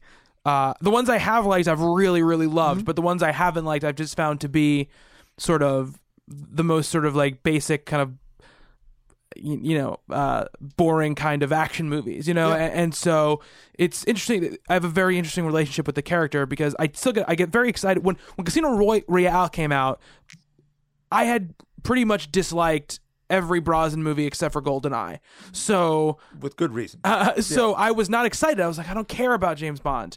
And I saw it and I loved it, right? Um, Quantum Solace, I didn't really care for. I loved Skyfall. And who knows with Spectre? It's getting a lot of back and forth mixed re- reviews. Um, the older stuff I've watched, I've liked. I mean, I've, I watched both Daltons and they have flaws, but I enjoyed both of them. And License to Kill is particularly effective. yeah, and I loved. I mean, I think the only Connery I've seen we're talking about before they got on the air, but Yeah. is from Russia with Love, and I loved that movie. I I I Watched it last night. Yeah. it's such a great movie. Robert Shaw is a great bad guy, um, and it, it just has. The reason I like that movie is because it has a very authentic spy feel to it. It doesn't. There's not really a lot of gadgets. There's not a lot of winkiness to the character at any point. It's very. It's played very straight, and I, and I like that a lot about it. Yeah, set so much in Istanbul, where Yes. it's, it's it's a city between worlds, mm-hmm. and you get that with Russians and British mm-hmm. agents all, and then there's a throw in. There's Spectre, Yeah. which is which is fun. We, we see that turn up, and you, you- watch that movie and realize where the series would go. You you look in mm-hmm. retrospect and say, "Wow, we end up with jetpacks and all sorts of gizmos and gadgets." And there's this. What he has a folding rifle. He has a knife in his Yeah. suitcase. Yeah. It's about as far afield Yeah. as it gets. Yeah. So it's interesting. I mean, and it feels very brutal at times, and I, I like that about it a lot. But uh, yeah, so that's a great little catch up on the history of James Bond, and Yes. especially you know the movie coming out and the book we just read. It's it's good to hear that stuff and see get get some uh, sort of I guess context for for what what we're seeing. Before we go, Yes, just just you did put the picture up. I did. Uh, I have here a toy I bought with my own money in 1964 at a store called A&S, which is long out of business. and it's a corgi car of the Aston Martin DB5 from Goldfinger, and I it's a wreck. I played with this and so on and so forth. It has machine guns in the front, and it has the little bulletproof shield in the back, and it has a working ejector sheet, and it shoots the little guy out the back, Nice. and it'll shoot him about 30 feet. wow, that's So, pretty good. Yeah, uh, they gave you an extra one because they knew you'd shoot it out the back and your dog would eat it. and I still have the extra guy. He's underneath there. But um, Oh, wow. this has been uh, played with a lot. They've re- they've redone this car a couple of times, and I think in reasonably good condition, which mine isn't. It, it could use a paint job, but you can't paint them because they're not worth anything. I think this is like a five or six hundred to a thousand dollar toy. Oh, wow. In in good condition. In this condition, it's probably worth a couple of hundred. But I've I've had this for fifty years. It's one of the few toys I have from when I was a little boy, and I just had to bring it today because, as you say, I love bringing show and tell to a radio yes. show. Yes, absolutely. There's some history of Bond there to, to, to wrap up the show. Um, that was our, our book of the week this week. Obviously, next week we're doing The Wolf. Um, use hashtag TCBOTW um, to chime in with your thoughts about that. Um, if you want to get in touch with us personally, I'm at Bobby Shortle on Twitter. Steve, I am at dead underscore Anchorus. Bob. Bob Reyer at talkingcomicbooks.com. And follow Stephanie, obviously, at Hello Cookie on her Twitter. Um, go to the website, talkingcomics.com, for the reviews that, that we mentioned earlier, also for our, our lineup of podcasts, uh, talking movies with Brian Barbarossa. They just did Spectre, so it keeps the whole James Bond theme going. Um, obviously, the Misfits, they just talked to Stjepan Sejic, so t- y- y- you keep that train going over the last couple of weeks where we've, we, we've been talking a lot about his work. Um, of course, we have Talking Valiant with Adam Shaw. Um, we've got Talking Games. Uh, the crew's holding it down with Steve in Canada. Uh, there is a lot of games that just came out. There was literally Yeah. two of the biggest games of the year came out this week in Fallout 4 and Rise of the Tomb Raider, um, and other stuff as well. We got you know, there's it's, it's- this is Battlefront's next week. right? Battlefront. Battlefront is next week. Uh, in the last couple weeks, Call of Duty's come out, Halo's come out, Assassin's Creed has come out. So it's been a, a really big uh, couple of weeks. So this is That a- time of year, man. It's definitely that time of year. So a lot of stuff to talk about uh, on that show. Um, and talking JoJo, of course, with Mara Wood and Maria Norris. So make sure you check that out. And Maria, I know you're a misfit. I'm sorry, I ha- I, for- I sometimes forget to mention it when I when I rattle off the, the people on on the show. I I, I apologize for that. Um, and the the Misfits, along with Angela Fowler, are creating a, a writing club uh, where people Oh. people can get together, yeah, and, and give their work and sort of you know c- you know talk via Skype and and share documents via Dropbox stuff like that. There's information out about it on the site. Um, uh, uh, there's a post about it. Um, you can ch- check our uh, our Twitter for a link. So check that out. Um, it's uh, if you're interested in being a writer and you want a group of people to sort of bounce ideas off of, I think it'd be a really, really good thing. Um, make sure you check that out. And I wanna, I wanna thank um, every everyone who watched and everyone who donated to Extra Life th- this this past weekend. Um, I ended up going for 20 hours. I ended up at 5 a.m.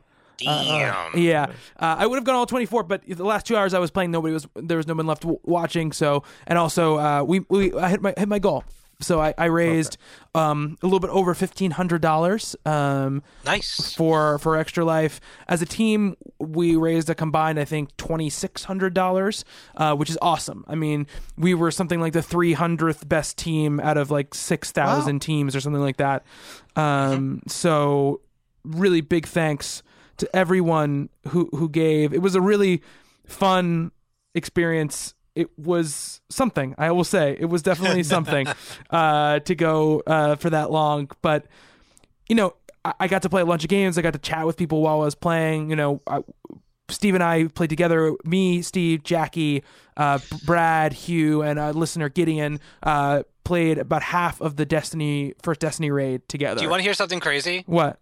There is a high probability that Gideon is actually related to Bronwyn. Really? We found this out after the raid.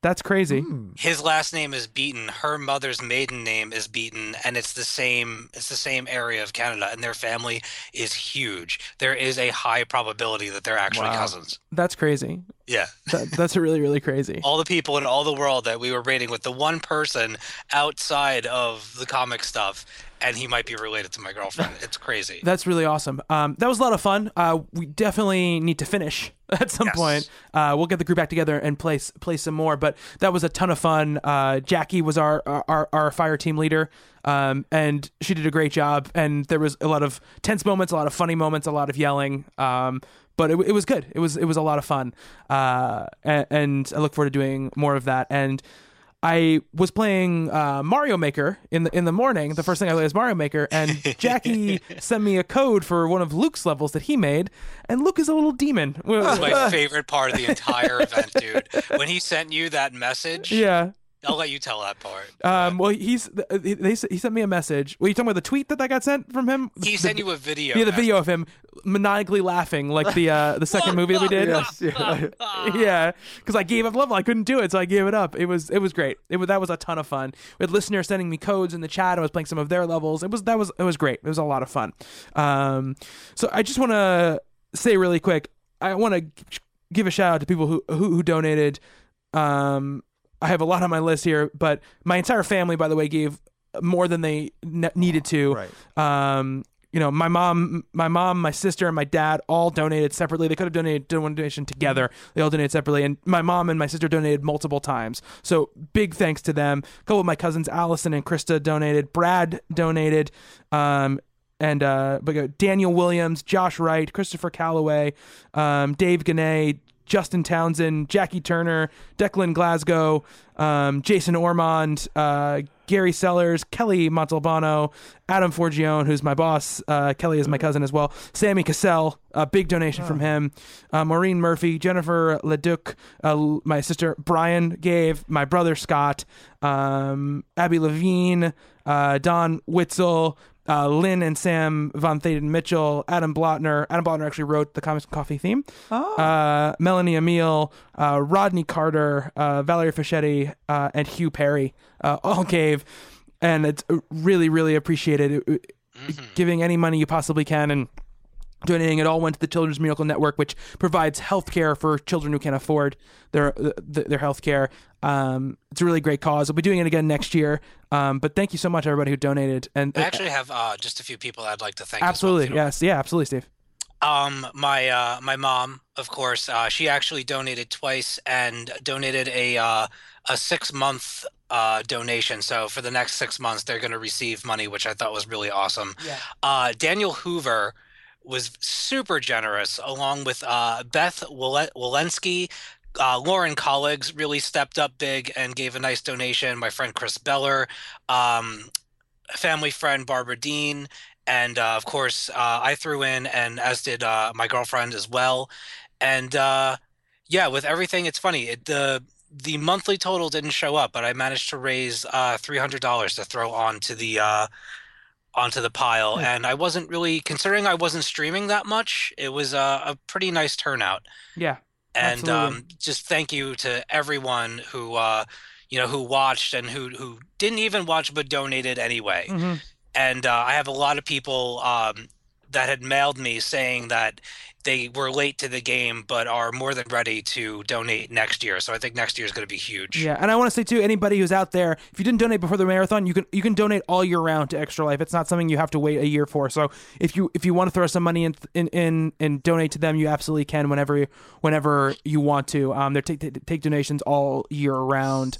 Um, and I will say too, I gave the bulk of the Patreon money this this month to Extra Life. So Awesome. Um, thank you to everyone who gave to Patreon because in extension you gave to Extra Life as as, as well. So thank you very much uh, to, to them. Um, yeah, it was a great time. We'll, we'll definitely do it again um, next year.